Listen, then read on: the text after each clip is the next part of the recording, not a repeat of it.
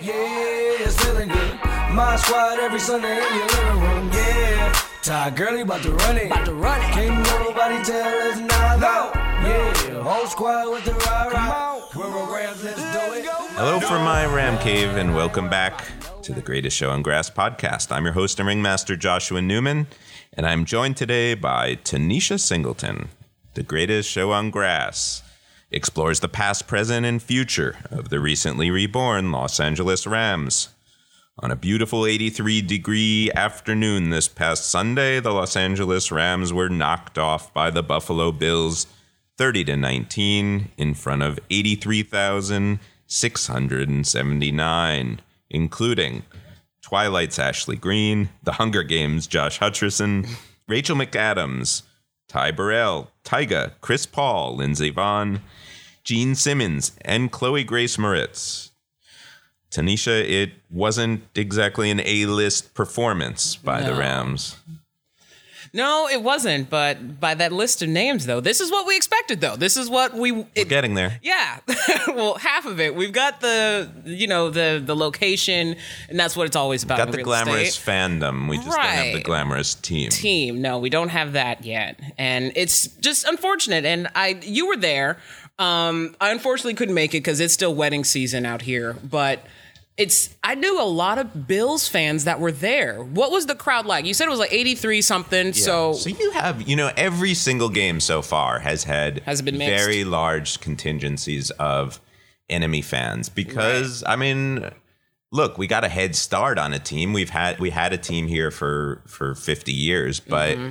in the last 21 years, most people a haven't been sitting around waiting for the Rams the way I have and some of my crazy friends have. Uh, and others have been moving here in the last Mm-hmm. true. 20 years and haven't remembered the Rams. You know, so every Rams game, in a sense, is a homecoming for some other Yes. contingency. that's the a Bills fans were kind of, you know, of all the like enemy fans, I thought the Bills fans were like among the coolest. Actually, they, they, I didn't see any horrible fights. They didn't seem terribly obnoxious the way Mm-hmm. the way like the Seahawks fans were, and a lot of Bruce Smiths, a lot of Andre Right. Reeds, Jim Kelly jerseys. Um, so it was a real. It, it felt like a real diehard contingency. Yeah. Um, That's what I would expect because LA is such a transplant city where it's hard. I've lived in LA now for about, well, I moved here in 2008. So, yeah, about eight years. And it's hard to meet someone in LA from LA. I normally meet them from New York, Chicago, Florida, the South. Uh, so it's the transplant city. So you're always going to see a lot more other fan bases here get represented. when you go to a Rams game at the Coliseum, you encounter a lot of crazy diehard fans who are wearing like the jerseys that their dead father once wore, you know, Deep and shit. deep, crazy Rams fan. People Like, oh worship God. this team. And then you get a lot of bandwagon fans Sure. that aren't even so sure, like, eh, who's playing. Um, Yeah. Just like, oh, this is this sounds like This fun. is fun. But that that group in the middle Mm-hmm. of like, yeah, this is the team I root for, but I'm not terribly passionate. But remember, they had that one great year when we won the Super Bowl. That was fun. Mm-hmm. Um, who have you know, we don't have a lot of those. That middle ground um, yet. It's Um, one or the other it's on that spectrum. 20 to 21 years since we had a team in Southern California and 36 since we've been in the city of Los Angeles. So it's it's like a generation and a half that's missing. And also I think the diehards tend to skew 50 and up. Sure. Um, so yeah, we've got a ways to go, I think, in terms of building That middle ground. a healthy, Yeah. robust fandom. And until, and at least the first time around, the first team that every one of those 31 other teams plays in Los Angeles, it's going to be a bit of a homecoming for Sure. that fandom. Absolutely. Um, but um, you know, it still it still feels very LA. You know, you walk in the, the metal de- through the metal detectors and you hear Ryan Seacrest's voice telling you about the fan experience, and yeah, you're looking at a field that's been represented in TV and film, you know, hundreds of times, and um, you know, around the stadium. It's, you know, I don't know. You used to get excited when Nelly showed up in St. Louis. uh, here in LA, it's it's like a whole other stratosphere. You've of- got two handfuls to pick from for celebrities that are coming out and representing. And I like that. I like seeing other Los Angeles sports. You know, I, I'm a Chris Paul person, so I like seeing the Clippers being represented. I like seeing other sports and other athletes and other just entertainers in general coming out and supporting because that type of stuff is going to lead to more fans as well. It's like obviously by extension, we're going to like, oh, my favorite actor, I like Modern Family, so I'm going to watch this now because Ty's out there. You know what Yep. I mean? So that type of stuff is all going to be in the preseason. Not I didn't not a lot of like A-list celebrities in the preseason. Actually, I think it was mostly athletes. It was mostly Yeah. Clippers and Kings and Lakers and Dodgers. Dodgers. But the two games here, you know, the Seattle game and Mm-hmm. now this one. I mean, Drew Drew Barrymore. Rachel McAdams, Chloe Moretz, these are big stars. um, Yeah. make, you know, sort of aligning themselves um, with the Rams. Problem a lot of hip hop stars as well. Mm-hmm. Um, we've already seen the game a few times. Um, Kendrick, you see on the Yes. on the sc- big screen doing like trying to um, trying to psych people up in between plays. Um, and and problem performed like a Rams theme song that he um, that he created. That was pretty cool. Um, so I think um, making inroads definitely on the celebrity front. It's just uh, I'm not sure we're making inroads on the field. No, we talked about this being a potential trap game. Um, the Rams were feeling pretty good about themselves after winning three straight games. There wasn't really any history, any beef between these two teams. And um, It was quite the opposite. we didn't even have a sense. that. Yeah, I mean the the, the relationship between the Ryans and and and Fisher, and then we didn't even realize how nicked up the defensive line was Yeah. when we recorded that episode. Three out of the four starting defensive linemen um, were inactive, and this is a team that relies pretty heavily on that defensive line.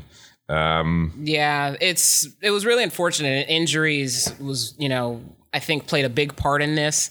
Um, also, a lot of questionable ass calls. I think too. Um, the combination of the two isn't going to help, especially when we've talked about this from the beginning. That this is a defensive team that will try to compensate for offensive productivity. Um, they try to overcompensate and not make Keenum not force him to make plays, not force him to win the game for us, but just keep us close, game management. And it seemed like he did the opposite. Um, and it's just a combination of a lot of different things that hurt this team.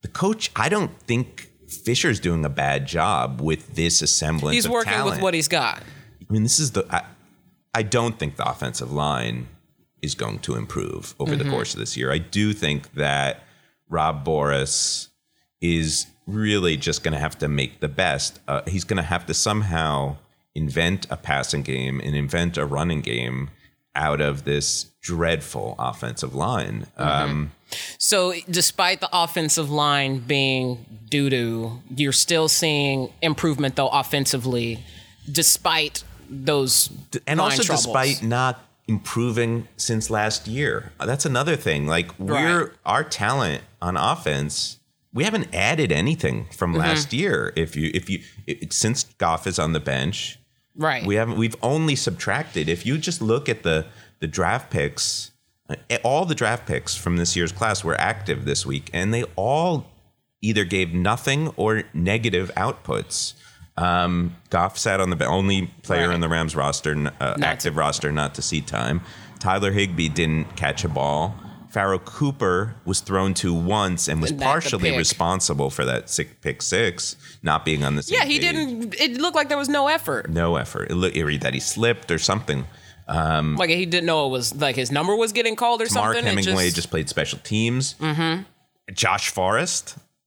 I mean, that was the crucial penalty. Six Oh, right. round the the penalty into the punter. That swung. I mean, that was the penalty that the Rams had so much momentum before that punt, that roughing the the punter uh, uh, call. Mm-hmm. Um, and then Mike Thomas, uh, you know, uh, bringing kicks out of the end zone, out of the end zone that he should be sitting on, and and, and the Rams starting drives at the 15 yard line. So they had Um, they had a chance to win this game. and they did have a chance to win. This They had a chance to win this game, but they, They continually shoot themselves in the foot. four minutes, four minutes and 35 seconds. They're down 23 19. And they weren't having trouble moving the ball against the Bills.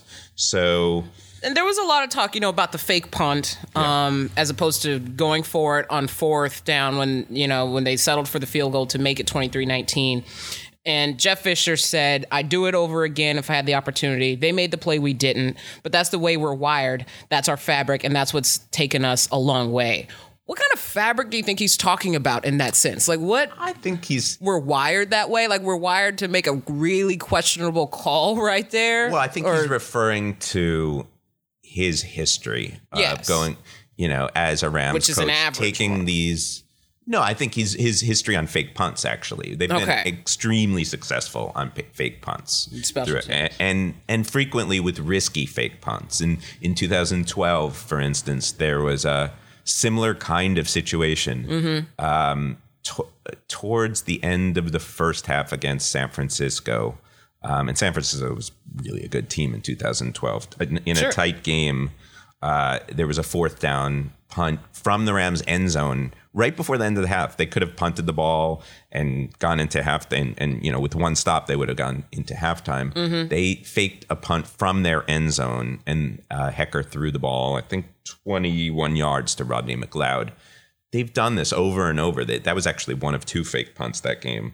Um, it's the kind of play that you're going to get killed if you f- Right, Fuck up that's the on. second But if- guessing after the But if you succeed, everyone's calling you They're a like, "Oh genius." my So I didn't have so much. I didn't have so much of a problem with the fake punt. Um, I laughed. I had a problem with the series of calls prior to the fake punt. Yeah. There was like um, Because it was fourth and fifteen at that point when they were when they called the fake punt. Uh, I It was fourth and long. I didn't have I don't have that, but they no, they had it was a Gurley reception and a run s- that made it third and five. And then there was a tipped pass on third and five. So it was Okay, so fourth, fourth and and five. five. The defense was playing well the last few series, and momentum did seem like it was swinging the Rams' way. I'm not saying I would have done. I don't think I would have done it. I think I would have punted it, had used the three timeouts, and hopefully gotten the ball. But but then again, the Bills punter was was kicking the Putting hell it out of it, They're- and and um.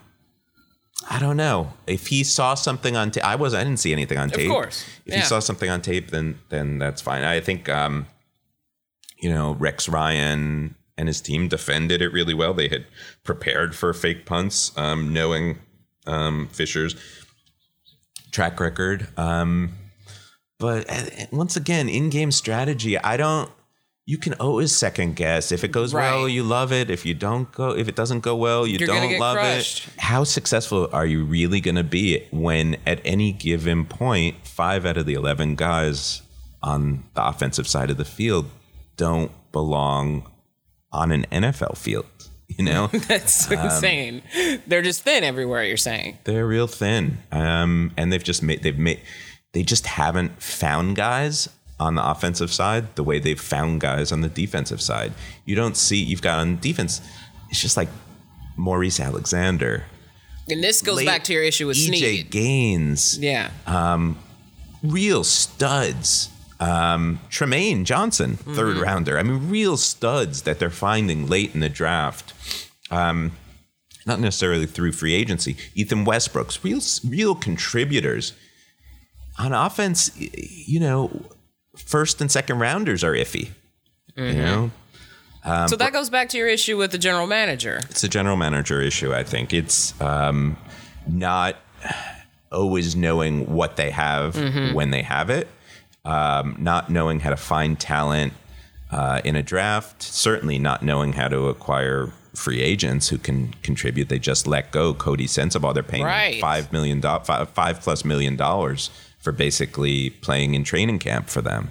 Um, and everybody really knew he wasn't a, a, Great a competitive Yeah. uh, addition.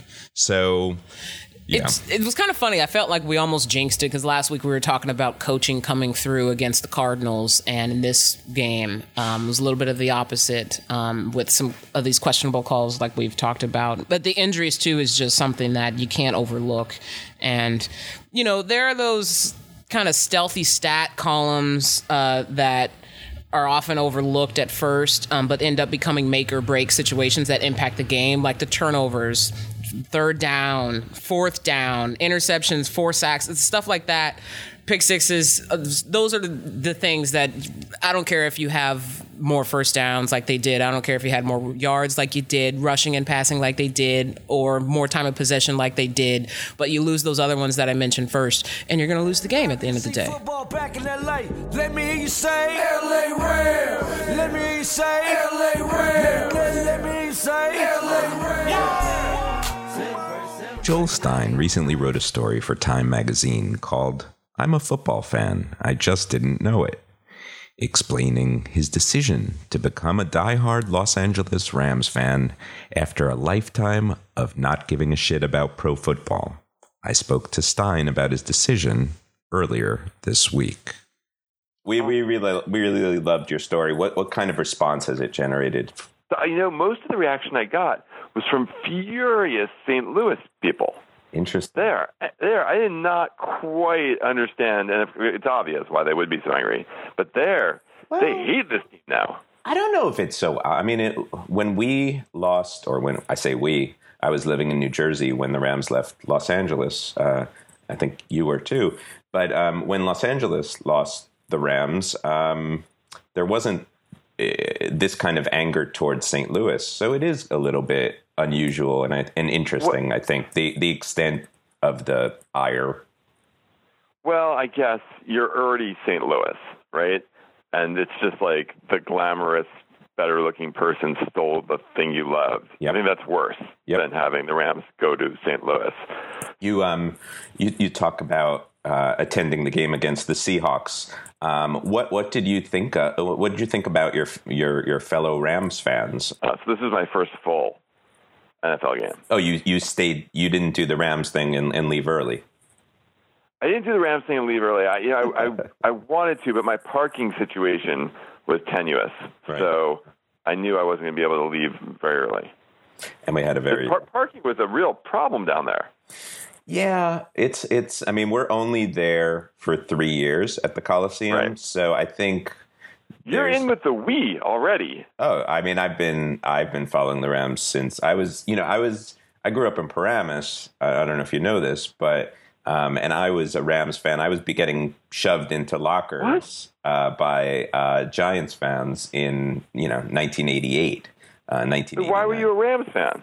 Um, uh, well, I, it's a long story, but um, I actually we have an episode uh, on why why I'm why I'm a Rams fan. But long and short of it is, my family and I used to take vacations here to Los Angeles, and and I, I really hated the Jets at the time, who were kind of I get that. the team of the moment, and Mark Gastineau really rubbed me the wrong way. And there was Oh yeah, me one too. one particular game that uh, that I remember just becoming a Rams fan. So you would tell kids you were a Rams fan, and they would uh, they just heard something besides the Giants or Jets and freaked out. Yes, but then if the Rams beat either of those teams, violence, Oh, yeah. violence would uh, be the Sure. the result. Like after that Flipper Anderson game, um, the There was someone named Flipper Anderson. Yes, the Rams uh, have a, a a storied, a great wide receiver uh, who just came up big in big moments. He actually has several NFL records. He has the record for the most receiving yards in a game. And in a playoff game against the Giants in the Meadowlands, he caught uh, the game winning touchdown in overtime and just ran straight out uh, the tunnel into the locker room from the field. Oh. I like that. And I like that. And so people say he's still running. Um, and uh, but you to this day, you know, like if I wanted to figure out a way to get my ass kicked as quickly as possible at a Giants game, um, I would wear a Flipper Anderson jersey. Oh, oh, so that's kind of, there's there's a Rangers equivalent, but that the the Potvin. But Yeah. there's, there's still something from decades ago that people are pissed about. I love that. Okay, yeah, okay. and I also, having never really been to an NFL game, I didn't know. I'd seen all the ads where they had this, but I didn't know people really painted their faces. Yeah, that was surprising. The the melon head guys were a little surprising. Yeah, that's a weird. I, I pride myself in being able to like kind of deconstruct all of the you know kind of cultural nuances Yep. of this team, but that's that's one that sort of defies explanation. Um, it's from the Anaheim days. You know, the the Rams, of course, left Los Yep. Angeles proper in in in uh, 1980 um, and played in Anaheim until ni- through 1994. Um, so that was something that emerged during the Anaheim's day, Anaheim days, and uh, I don't know. I don't know what to credit to or how to explain it. Um, but I read about the guys that started it. sure, Um, but they don't really have a good explanation as to why they do. Like, they really don't. Cheeseheads, I probably get. should never be one. yeah, Yeah. yeah, maybe it's better. Yeah, some things are better best left uh, unexplained. Um, in your story, you talk about uh, a Johnny Hekker, Johnny Hekker becoming your, your My favorite football favorite player of all time, Yes. other than Flipper Anderson. You didn't know about Flipper Anderson, but no, these, but it's pretty tempting. His name's Flipper Anderson. He's got this great story. He's, he's starting to edge in on Johnny Hekker. well, what is it? How did he become your your your favorite player? Okay, so I wanted to become a Rams fan Yes. because, yeah, you know, I'm, I don't watch football. I'll occasionally watch my college team. Yes, I don't, I don't really love football, and I feel like I'm missing out because America loves football. My friends love football, and uh, I just felt like I wasn't a real American. So I wanted to become a football fan, and this seemed like such a great opportunity because no one knows much about the Rams. So I could I could be a Rams fan, and not much would be asked of me okay, as far as knowledge Yes. or yeah. So I was in. Yes. So I uh, I called some people to get advice on how to become a Rams fan. I called uh, some sports psychologists because it seems weird to me that like a team shows up in a city and has fans like right away. Like Right. they, that makes no sense to me. Like like they should have to then- do something to earn your fandom. Which is like, why would you suddenly be into a team that you have no knowledge or connection to? Okay, That just because they showed up and put your city, you know, playing in your city a couple of times a year. Yeah. And I just didn't, I couldn't figure out how you suddenly are like, okay, yes, that one. yep, I'm in, I'm in. So I called some sports psychologists, and they they very smartly pointed out that people do this all the time. Like the first week you get to college, you're suddenly a fan of that team because you want to fit in with the people around you. Uh, you know, and when you watch the Olympics, you suddenly get into various people that you hadn't heard of a week before. And during March Madness, you wound up kind of randomly picking some favorite teams. So, so I was like, okay, that seems to make sense. I, I can do that. But then I wanted advice on on how to be a fan. So I called some people, and I found out that Ty Burrell, the uh, the actor, sure. who's a, a lot like me, is, a, is like you, a lifelong Rams fan from when he was a kid because he used to come to L.A. Um, we had some like extended family, and he got really into the Rams. And he would argue. He played football, but he would argue in school that people should be Rams fans Yes, uh, in Oregon, which is some small town, which was hard. You know, it was a, it was a hard sell, L.A. And his sole argument he would use on people is that oh, the the Rams were the only team that made sense because Rams bash each other with their their heads. So it's like the helmet only makes sense for Rams. right. It's it's not a great argument, but but I It's not. He, was young. yeah Yeah. okay. I mean, It's there's a a better argument the better argument is that they invented you know they were the first to have their helmets painted of any team. It was that they were the first that, um, after coming to LA. They had a halfback by the name of Fred Gehrke, who was also an art student and also is a, is a candidate to become, even though he's no no longer with us, he's a candidate to become your favorite player of all time. But Fred Gehrke was the one that painted the horns on the helmet, and that was the that had never been done before. So when the Rams trotted onto the field, um, it was as if you know it was as if they were this. Um, uh, you know, it was very Hollywood. Actually, it was as if they were playing the name of it, portraying the characters that they that the team was named after. Um, there were literally Rams on the field, and also was very um, TV friendly. Um, Wait. So what did uniforms look like? the, before they would hel- helmets would be blank. Did they have any Rams logo on them at all? Their teams had colors. We're not just talking about the Rams. We're talking about all of the NFL. Teams would Right. have colors, um, um, and that's pretty much it. They didn't have helmet decorations. They didn't try to tell the story of the team on the helmet. the Gehrkes should be making money off of every sale of every piece of paraphernalia the NFL sells. Every single one. Correct. And Yeah. and for that matter, college. Yeah. Yeah. Yeah. Yeah. Um, so yeah, I'm a big fan. He's my Gehrke's maybe my third favorite guy right now. Um, okay. So I so one thing Ty Bur- Burrell told me was that I needed to pick a favorite player. Okay. Um, and so I, you know, I asked him how to do that, and he said, "Well, you, you want to pick someone who you really admire and like, and you have something in common with." And he suggested um, Alec Ogletree. Interesting. Yeah. Yeah, Because of your guy. because of your like robust uh, manliness. No, he said he's a really nice guy that does a lot of like Got it. charity stuff. I don't know. He made him seem like a very lovable, likable guy. He is. He is. He That, is. in what in what way is that accurate? Uh, he is. No, he's very involved in charity. I actually, uh, a couple of years ago, the Rams played uh, at San Diego against the Chargers, and my father-in-law and I sat next to Alec Ogletree's then fiance and um, mother. Beyonce, how old is he? He's uh, now he's probably twenty-four. Ah, I'm so against that. Okay. Just I don't know. I mean, ath- young athletes getting married, that I just don't see that often going well. right. It's just a shorter schedule. They don't travel as much, but uh, in baseball, it's just not doesn't work out. Well, isn't Hekker also married? Hekker is married. Yeah. Okay. Um, they have a roommate. He told me. That's kind of weird and cool. I thought and- that was weird. He said it works out really well. It's like a friend of his from college. He got him a job working in the front office with the Rams, and uh, and it's fun to have someone else around. I don't know. I agree. I thought it was weird.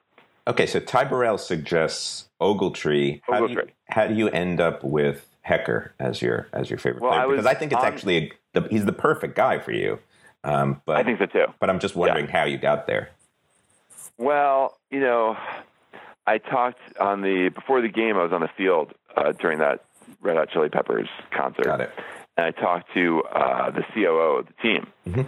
and he, and I asked him how to be a fan, and he told me I didn't have to wear the melons on my head, which was the first time I'd heard about that, which which really cast a lot of doubt in my head about being a Rams fan at all. Right. Once I heard that, Yeah.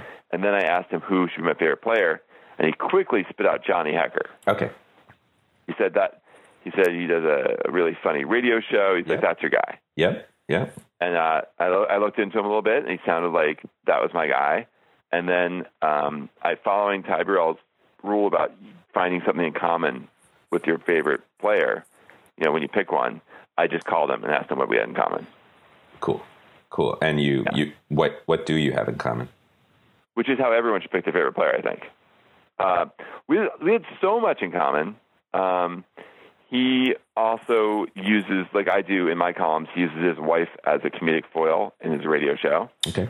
Uh, which I, you know, we he uh, we we liked some of the same comedy, but we both like comedy a lot. He was a little more into Adam Sandler than I like Adam Sandler, but he seemed very into Adam Sandler. He's younger than me Yeah. and then um, he likes to cook.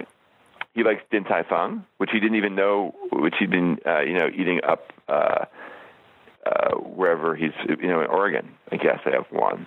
Uh, let's see, what else do we have in common? I feel like there was a lot. Neither Yeah. of you are Chinese. Neither of us are Chinese. He's more into Jesus than I am as a Jew. Got it. Uh, but I think that was going to happen with any NFL player I picked. Um, more into Jesus. Yeah. Um, Yeah. I don't know. Are there any Jewish NFL players right now? I I feel there like there was a quarterback not too long ago, There's, right? There's a guy Mitchell Schwartz, I believe, on No. the, on the Panthers. I Ran my so. Jewish traveling camp. I think what? Well, I'm sure it's a different Jew, Mitchell Okay. Schwartz. Yeah, Schwartz, as Mine we would be six something by now. as we know, is a very common. There's a uh, Mitchell Jewish name. Schwartz. I think so. I can't believe there's a Mitchell Schwartz who's in his 20s, no less, playing football. I'm pretty sure. Why? Because Mitchell feels like an old school name. Yeah. Yeah, sort of like Les. Mitchell Schwartz is an offensive tackle for the Chiefs. There you go. Wow. Yeah. So we don't. I, it's possible that he's not Jewish. Anything's possible. Yeah. Uh, he went to Berkeley. It's looking more and more Jew. He grew up in Pacific Palisades. Oh yeah, Yeah. Is though? Yeah. Yeah, okay. That's the giveaway. Uh, Um, but we got to we got to get him in L.A. The kind of the way you know the Yankees used to always get a Jew I think the, the Rams should do that. I remember my grandmother was all excited when the Yankees acquired David Cone. Oh, that was disappointing, huh? Yeah, for her, yeah. Um, she of There was- course thought it was C O H E N and it was C O N E. Um, so, do you have uh, have you been a Rams fan long enough to be able to um, opine on the uniform uh, controversy? Wait, is it is it the, the home and the away one? No, I, tell me about the uniform controversy. Well, basically, th- they're wearing these St. Louis colors right now. These, Yeah, they, yeah, wear, no, they wear that, yeah. Millennium Blue and New Century Gold, and and when you were at the Coliseum, undoubtedly you saw people decked out in their retro colors, royal blue and yellow, and people Yeah. are people are up in arms that they haven't switched back to their old school Los Angeles colors. Well, the, the ownership's theory is is that this is kind of a bogus two years until they get to their real stadium, and then they're going to do the new uniforms, and the, everything will be new and good then, right? This is like they're throwing away these two years, right? They've got this. That is a hypo- really that is- in- that's a They have, a, they have a quarterback they don't believe in. It just seems like it's being thrown away for a bit. That is a uh, that's a pretty sophisticated answer for someone that's been a fan for a week. Um, But I'm a hardcore fan. did Kevin Demoff uh, say any of that to you uh, on the field during the Seahawks game? No, I think I just read some stuff, and it Okay. seemed he did not. He in no way said they were throwing away two years, and, I, and he wasn't because the Chili Peppers were there, and James Corden was a cheerleader, and CeeLo was. I mean, it, it was very LA. Um, so you you became a Hekker fan. Are- Are you so much of a Hekker fan and so much of a Rams fan that you would? Because this I feel like is a real line in the sand. Um, would you wear a Hekker jersey in public? Well, like socially. here's the thing. Yeah. it's a really tough question for me because I was going to. Hekker offered to sign a jersey if I buy one, so that was tempting. And then I looked online; they're not cheap. No. They're like over a hundred bucks, right? Yeah. Somewhere in that neighborhood. Yeah. And then ah, there's this Frank Deford rule that I've always thought was smart, which is you can't wear the jersey of someone who is younger than you, Okay. um, which I always thought was a, a smart way of saying adults shouldn't be wearing jerseys, Got it. which I do, I do believe in. So would I wear? I, I just What about don't just love that Ram look for guys. What about Ram swag? Forget about the jersey. Would you wear? I mean, Yeah. Okay. Are you willing Yes, to? I would definitely. would. I would Okay. wear a Johnny Hekker. Well, that's that's a problem, but it is weird. Do you think it's weird for an adult to wear another guy's name on his shirt, like they're dating? Like I You know don't what? I think I have trouble doing it when I'm not. I, I, at a game, I have no problem. Me too. That's like that's a concert shirt rule. Yes, Right. exactly. Yeah. Okay. But outside of the game, I, I have even I have trouble with it. It's not a great look to begin with. The jersey in general, or the Rams blue and yellow. The jersey in general, unless you're playing. I mean, it's a uniform. It's like Yeah. wearing a UPS shirt, or it's like, it's not really meant for casual wear. Right. Right. Right. Um, I, yeah, I was But- I was simply wondering because of how how how diehard a fan you've become. well, I'm torn. I kind of want to be that guy. Yeah, yeah. But I, but I, I'm torn. Did you grow up watching like Hunter or like Father Murphy, um, or Three's Company? a lot of Three's Company. I never watched. I never watched Hunter. I've never heard of Father Murphy. Is Oh. that was that in the DuMont Network? What's Father no, Murphy? Father Murphy was a spinoff from Little House on the Prairie. it was. Yeah, yeah, I, I did watch Little House. yeah. Oh, okay, cool. Well, the reason I ask is, I, like, I feel Was like he the Orson Welles? Was he the um? Was that the football player guy? yes, Was it Merle Olsen? yes, exactly. Okay. that's what I'm talking. Merlin Olsen. I feel like pop culture can really be an entry point for would-be Rams fans. Like, you maybe like didn't grow- Merlin Olsen a uh, a Rams Oh, yeah. guy? Yeah. Player? Yeah. Of the- Really? yeah. Oh, I I certainly like Merlin Olsen. Oh, one of the His all name was Merlin, first of all, Yes. Yes. and he was a big, lovable, bear-like figure. Yes. Yes. One and only. Yeah. And he was a Hall of Fame. He was the refrigerator Perry of uh, the '70s. 60s and 70s. You, you quite right. Um, but maybe so maybe like Okay. the Rams have all these um, uh, you know because of their Hollywood roots they had all these virtually every sitcom TV show from the 60s, 50s, Oh. 70s onward had at one point featured a ram in them. So I feel Well, like I watched so much TV then. So it's name another Ram from that era. Uh, it would have been Deacon, Deacon. You ever watch The Odd Couple? Deacon Jones. Deacon Jones Of course. on The Odd Couple. I didn't know he was a Rams guy, Oh, player. Yeah, the, the all-time greatest ram, probably. Really. It's a good name. You ever watch? They have great names, the Rams. Merlin Yes. Olsen, Deacon well, Jones, and how about Flipper. this one? You ever watch Wonder Woman? I wasn't a big Wonder Woman fan. Okay, okay. Because Roman Gabriel guest starred in Yeah. on one of the. That's a great name, Roman Gabriel. Um, good. Gilligan's Yeah. Island. There were ev- there were Sure. yeah sure. Um, Which Rams? Gilligan's Island was actually actually Roman Gabriel uh, played a headhunter in one of the episodes. Oh, really? That was a pseudo racist episode. I know exactly what you're talking about. He got to lock up Ginger and Mary Ann and uh, Yeah. stand guard. Um, so that was a great great moment in Rams pop culture history. Well, thanks for joining us on the Greatest Show on Grass, Joel. You can follow Joel Stein on Twitter at the Joel Stein. Um, well, thanks for doing this for our city. All right, man. LA, you ready? Let's go! Man, I ain't worried about no haters. Man, I ain't worried about no broke chicks. Man, I ain't worried about no haters. Man, I ain't worried about nobody. Um, moving on, we uh, next Sunday uh, we go to uh, Ford Field uh, to take on the two and three Detroit Lions, who come off a, a, a big Speaking of win wins, over yeah. the Eagles, twenty-four to twenty-three. LA's getting uh, last I saw three or three and a half points. Um, these two teams have been playing for many, many, many years. The Rams hold the head-to-head record battle, uh, 43 and 40 and one, um, and um, should be getting back some some defensive linemen in this contest. Yeah, I think it's going to depend too on what which Matthew Stafford we get. If it's going to be the turnover happy Matthew Stafford or the really confident kid that we've seen, you know, throw some bombs. Um, but this team, you know, they they might be a little high on themselves, just like the Bills were beating the Patriots uh, last week with the Lions, you know, with their upsetting, you know, the Eagles and Carson Wentz that we just talked about.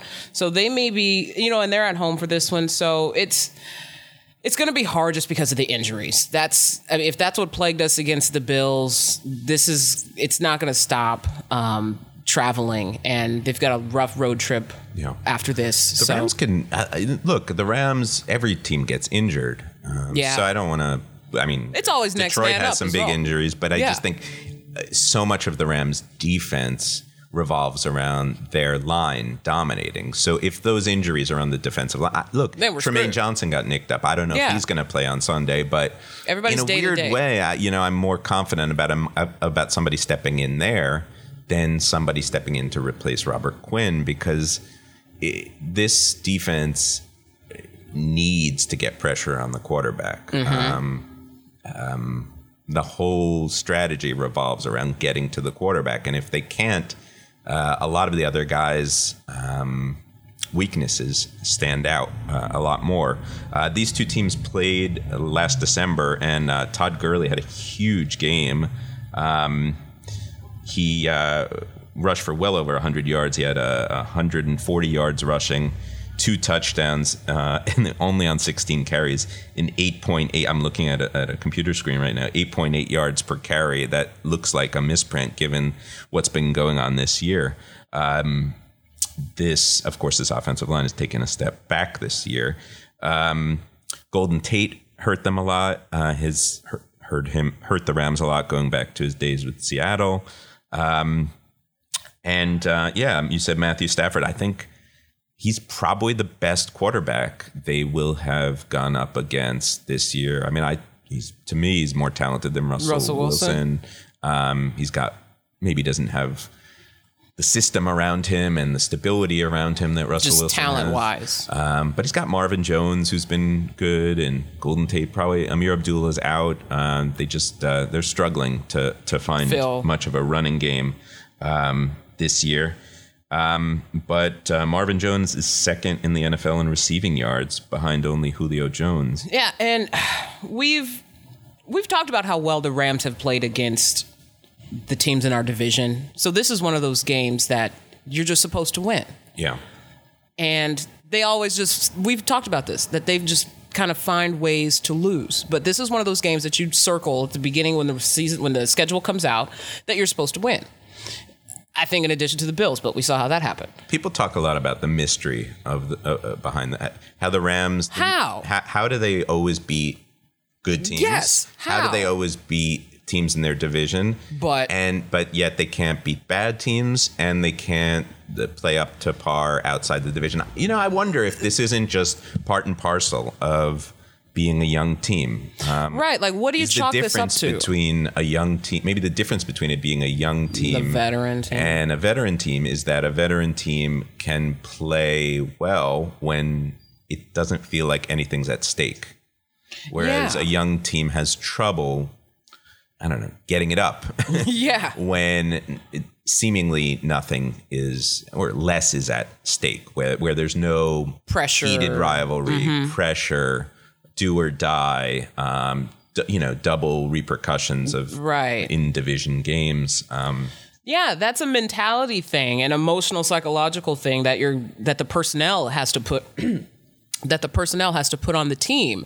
And it just seems as though sometimes when uh, casual fans, you know, you can watch a game and you'll you'll even notice that there's one or two plays that just stand out. Um, but even beyond that, I think even a casual fan can see that sometimes there's an overall theme that will actually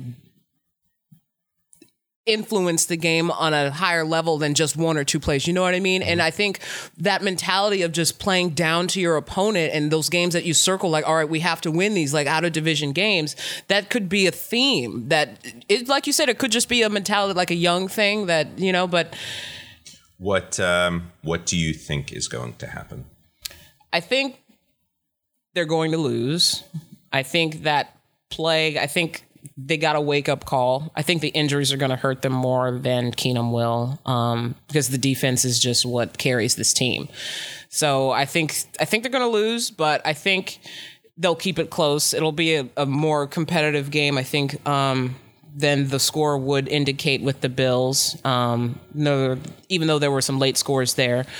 But um, you know, after that, after immediately after this game, they get on a plane and they head to London. Um, so they'll have a lot of time to regroup and think about it and watch film um, on that flight, and hopefully they can right the ship overseas. Yeah, I also am going to say this is a, a loss. Uh, I hate to um, see the Rams go into a tailspin. I think it will help not to have uh, an elusive threat like David Johnson or, or Shady McCoy to go up against. There is no player like that on, on the Lions. Yeah, no mega. But I think we we see an arm. We're we're up against an arm that we haven't seen. Um, you know, Carson Palmer uh, can certainly throw the ball downfield, but um, Matt Stafford is um, a weapon. Yeah. uh, that they got they have gone up against haven't seen before. Um, you know, maybe it depends how nicked. We'll see how the week progresses. Yeah. It's going to be a tough one. If this defensive line all comes back,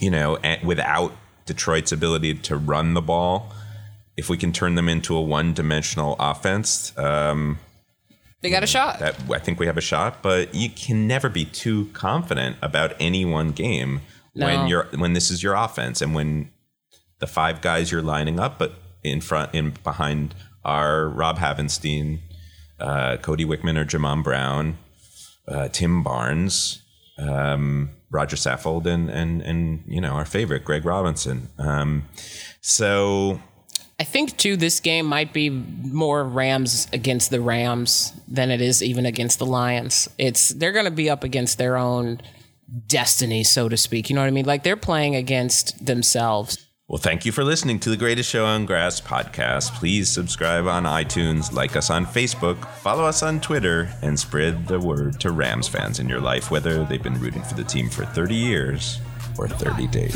Well, my squad, my squad, my squad, my squad.